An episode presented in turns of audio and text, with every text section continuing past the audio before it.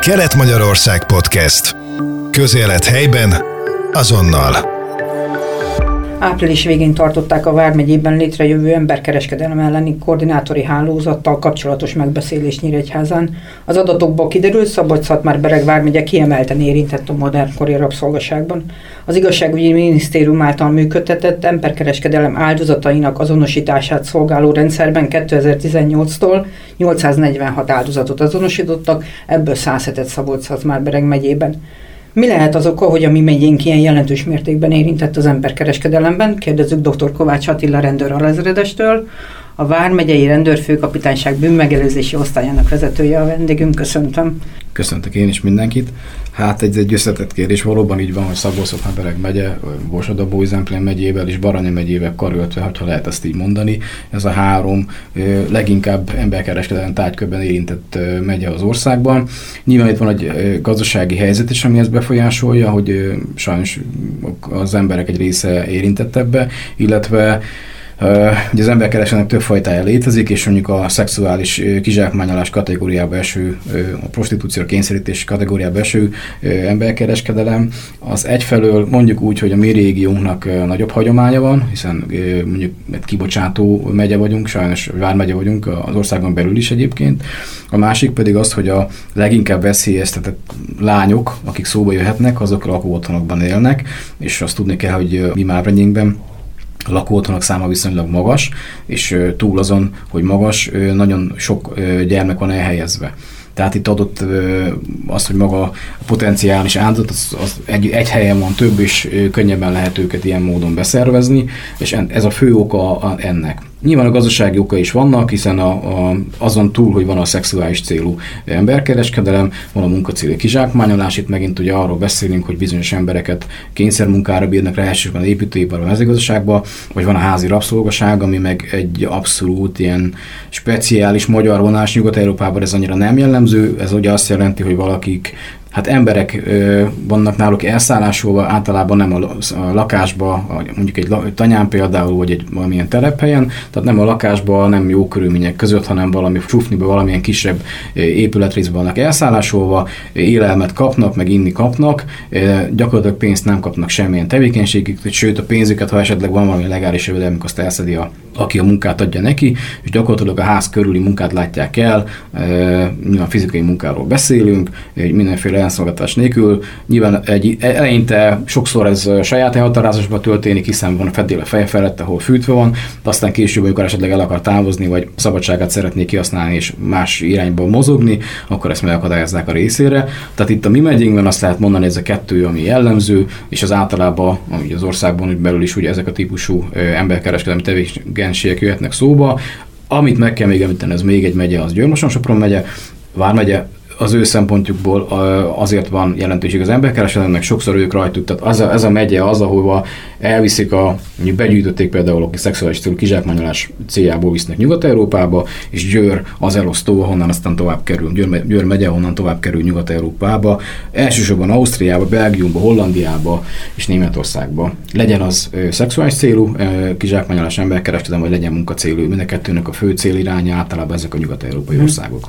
És ugye hiába van ott legalizálva a prostitúció Nyugat-Európa több országában, a kizsákmányolás ott is tilos, tehát az ugyanúgy bűncselekménynek minősül, mint bárhol máshol. Igen, azért ezek az országok a célállomások, nem csak azért, mert gazdaságilag nyilván jobb pénzügyi helyzetben lévő országokról beszélünk, hanem azért, mert itt a, a szexuális ö, szolgáltatás az legalizálva van. Nyilván szabályok közé van szorítva, tehát ö, rendesen ott vállalkozók, mint fézik alapvetően a hölgyek ezt a tevékenységet, egészségügyi papírral adóznak, tehát minden ö, legálisan van elvégezve, csak ugye azt kell tudni, hogy aki kikerül mondjuk Magyarországról ilyen céllal, azt ugye a saját akarata ellenére fogják be, nyilván amikor a hatóság kimegy esetleg őt ellenőrizni, akkor ő nem ismeri el, vagy nem akarja elismerni, hogy ő rád kényszerítve erre a tevékenységre.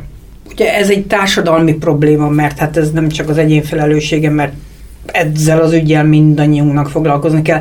Mi magánemberként láthatunk-e olyan jeleket, ami arra utalhat, hogy valaki ebben a modern kori rabszolgasságban szenved, hogy kizsákmányolják, hogy megfélemlítik, hogy...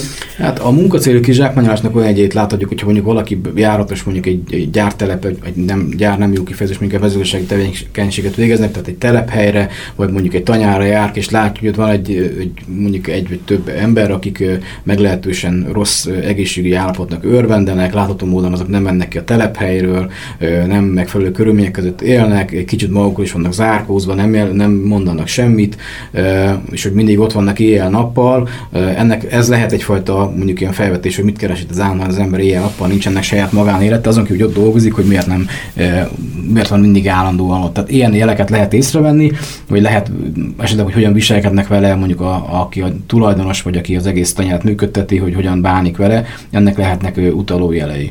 A szexuális célú kizsákmányolás, ugye, ahogy mondtam, Például az előfordulhat a lakótthonok környezetében feltűnnek fiatal férfiak, általában nagyobb gépkocsikkal, és akkor próbálják a célszemélyeket, a hölgyeket becserkészni, bevonzani ebbe a tevékenységbe. Ugye ennek is lehetnek látható jelei, azt is lehet látni, hogyha mondjuk valaki ismer egy hölgyet, és akkor mm, korlátozóan a párja nem becsüli semmibe, látja, hogy akadályozza a tevékenységébe, nem engedi azt, hogy ide menjen, vagy oda menjen, hanem mindig együtt mozognak, időnként együtt vannak autóval, autóval, tehát lehetnek ilyen jelek, de nyilvánvalóan mondjuk a szexuális célú kizsákmányolásnál az ugye Nyugat-Európában történik, annak itt Magyarországon különösebben látható jele nincsen, azt lehet látni egyébként, hogy amit ők keresnek pénzt, annak a döntő többségét azt ugye a futtatója azt elveszi, de valamennyit esetleg utal haza a családnak, akinek hozzájárulnak ezáltal a költségvetéséhez. Hát ebből lehet egy kicsit levonni még némi következtetést, hogy, hogy mondjuk látjuk, hogy valakinek a lánya kint van mondjuk Nyugat-Európában, vagy a lányai kint vannak Nyugat-Európában,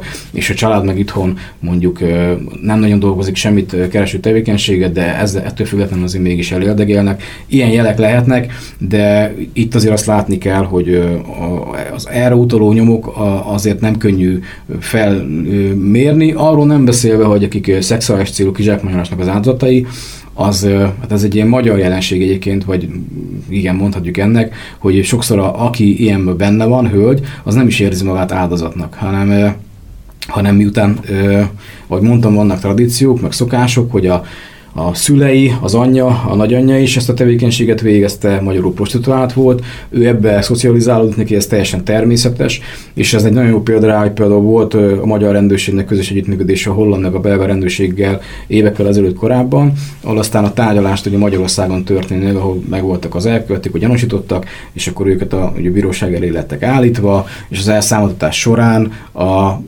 pont egy belga ügyész hölgy mondta a beszélgetésünk során meglepve, hogy ő azt tapasztalta, hogy amikor jöttek befelé a sértettek a tárgyalóterembe, akkor puszit dobáltak a, az elkövetők, a gyanúsítottak részére, a vádlottak részére, és azt nem értette, hogy mégis miért jó a kapcsolat, hiszen kizsákmányolták őket, és tehát ez egy speciális dolog. Sokszor az áldozatok ebben a szerepükben nem érzik magukat annak, ha nem bántalmazzák különösebben őket, hanem szép szóval úgy rá tudják venni azt, hogy megtegyen, hogy meg kell tennie, magyarul a kulcsaftokat fogadja Nyugat-Európába, valamennyi kis pénzt visszakap belőle, akkor ők sokszor azt kell, hogy mondjam, hogy ők is el vannak, fel se fogják azt, hogy ők amúgy sérhettek egy ilyen bűncselekménybe. Hogyan lehet ezeket a bűncselekményeket megelőzni? Hát ez egy nagyon jó kérdés. Nyilvánvalóan, ahogy mondtam, a szexuális célú kizsákmányolás tárgykörben, akik ilyen jellegű bűncselekménynek lesznek a sértetjei, azok javarészt olyan fiatal lányok, akik lakó otthonban, tehát őket onnantól barazzák döntő többségében. A jobb életreménye mi a... Nem csak a jobb élet, hanem sokszor ezek úgy, le, úgy cserkészik be ezeket a fiatal hölgyeket, hogy jó vágású, egyébként viszonylag úgy tűnik, hogy jó anyagiakkal rendelkező férfiak megkönnyékezik őket, úgymond magukból rondítják ezeket a hölgyeket, szerelmesek lesznek, menjünk ki, ki kell menni táncolni mondjuk Belgiumba, de csak táncolni kell, meg csak hosteszkedni kell, vagy hasonló címszóval, jó fogod magad érezni, minden rendben lesz. Nem mondják azt, hogy most mit tudom én, egy bordéházba kell lenni a hónaponta több 10-20-30 ügyfelet kell kiszolgálni, kimennek külföldre, és akkor utána derül ki valójában. Tehát gyakorlatilag az érzelmeikkel játszanak ezeknek a hölgyeknek sok esetben. Megelőzni nagyon nehéz, nyilván itt a nevelőintézeteknek az ott dolgozók is figyelemmel kell kísérni a gyereknek a tevékenységeit. Nyilván a rendőrségnek is van feladata abból a szempontból, hogy az ilyen ö, lakótonok ö, környezetét ugye nagyobb górcsővel figyelni, gyakrabban eljárni arra mondjuk a járőröknek, de nagyon egy nagyon nehéz dolog, főleg úgy, hogy amikor már az online térbe lehet mozogni, akkor lehet, hogy fizikálisan mondjuk valamilyen szinten elzárják egymástól a, a futtatókat, de aztán hogy a Facebookon, közösségi oldalon pedig tartják kapcsolatot, és akkor mondjuk megszökik a lány, és aztán már külföldön, Nyugat-Európában van valahol, tehát ez nagyon nehéz. A munkacéli kizsákmányolásnál ugye azt kell látni, hogy nagyon sokan kimennek Nyugat-Európába dolgozni, főleg építőiparba, mezőgazdaságba, ahol aztán ébérje dolgoznak, meg nem olyan embertelen körülmények között. Ott azért érdemes körbejárni hogy kihirdeti ezt az állást, hogy megvannak a megfelelő internetes felületek, ahol lehet ezt nézegetni, milyen tapasztalatok vannak. Én óvintenék mindenkit attól, hogy úgy kimenjen dolgozni valahol, hogy senki nem volt, senkivel nem beszél, de úgy tűnik, hogy, hogy ez egy nagyon jó állás lesz, hiszen sokszor az jellemző, hogy ilyenkor kimennek dolgozni, útlevelüket elveszik, vagy a személy és, és irataikat, amivel tudnának mozogni szabadon, és gyakorlatilag kényszerítik arra, hogy minimális pénzért, vagy csak eleségért végezzenek komoly fizikai munkát. Tehát itt azért körbe kell járni mindenféle mindenképpen. Persze vannak szervezetek, amelyek a munkacéli kizsákmányolással is foglalkoznak, vannak elég rákeresni a Google-ba beírni ilyen mm, emberkereskedelem vagy munkacéli kizsákmányolás, és akkor vannak segélyszervezetek, meg vannak, akik ezzel foglalkoznak hatóságok, de, de azért én úgy gondolom, hogy ha valaki külföldön vállal munkát, akkor azt érdemes körbejárni, hogy nehogy ilyen helyzetbe kerüljön. Én hallottam olyat is, hogy valaki kint voltak, aztán utána nem kapták meg a pénzüket. Igazából nem voltak embertelen körülmények között, de ugye nem volt tisztázva az sem, hogy akkor a, a jövedelem mennyi lesz, meg hogy lesz, kevesebbet kaptak, nyilván hazajöttek Magyarországra, nem akadályozták meg őket, de azt a tevékenységet, amit végeztek, az ellenszolgatás végül is nem kapták meg, nyilván bottal ütötték a nyomát, tehát abból már nem lesz pénz, szóval azért körbe kell járni mindenféleképpen, mielőtt valaki külföldön munkát vállal. Ne csak külföldről beszéljünk, hiszen a is volt az elmúlt időben több olyan eset is, amikor kiderült, hogy kizsákmányolták, sőt bántalmazták is a a házban élő szemét, akit dolgoztattak.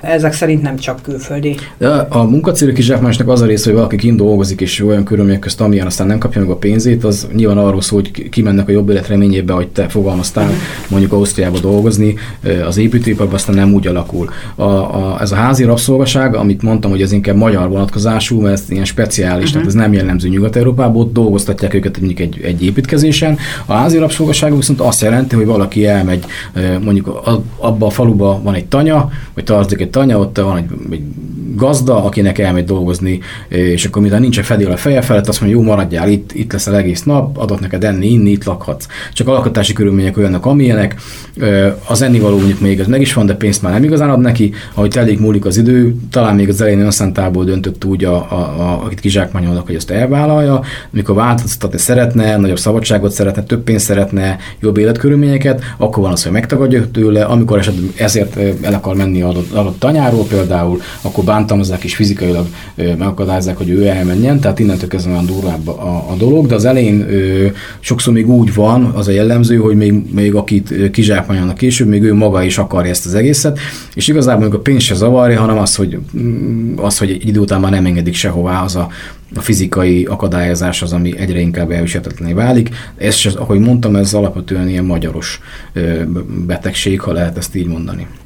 Lehet korcsoportot meghatározni? Mert ugye a lányoknál beszéltünk elsősorban a fiatal lányokról, az munkacélú kizsákmányolásnak van behatárolható korosztálya, akik a legveszélyeztetettebb? Hát nyilván a legmunkaképesebb generáció, tehát amíg a lányok esetében az minél fiatalabb, annál jobb címszóval vinnék ki a hölgyeket, és egy bizonyos életkor felett, már még 30 felett vagy 40 felett, bár hozzáteszem, hogy ezt sem lehet így meghatározni, mert emlékszem, amikor voltunk kint ilyen hasonló tárgykörben, pályázat keretében Hollandiában, ott például, ha jól emlékszem, 73 is volt a legidősebb hölgy, aki bordéházban dolgozott, tehát és arra is volt igény, nyilván, ha nem lett volna, akkor nem dolgozott volna ott, de azért ott a, itt azért a fiatal hölgyekről beszélünk, egy olyan, mit tudom én, 15-től egy 35 éves korig. A munkacéli kizsákmányolásnál nyilván itt, itt a fizikai munkaerő a lényeg, hogy mennyire energikus, mennyire munkaképes, tehát itt azért a 20-as, 30-as, 40-es korosztály, aki leginkább érintett, de nyilván, ha mondjuk a házi beszélünk, és mondjuk valakinek annyi a dolga, hogy a ház körül rendet rakjon, a, az állatokat karba tartsa, trágyázzon, etesse őket, stb. stb. Ott egy 60 éves embert is igénybe lehet venni, tehát ott annyira az életkor nem játszik szerepet. A szexuális kizsákmányolásnál inkább ami dönti, uh-huh. hogy minél fiatalabb legyen. Tehát tulajdonképpen akkor a kiszolgáltatottság lehet egy ilyen kult szó, akár a a veszélyeztetettek körében is, aki, aki kiszolgáltatott, aki más segítségére szorul. Vagy Így van, ez is, ez is benne van, de, de igazából várja.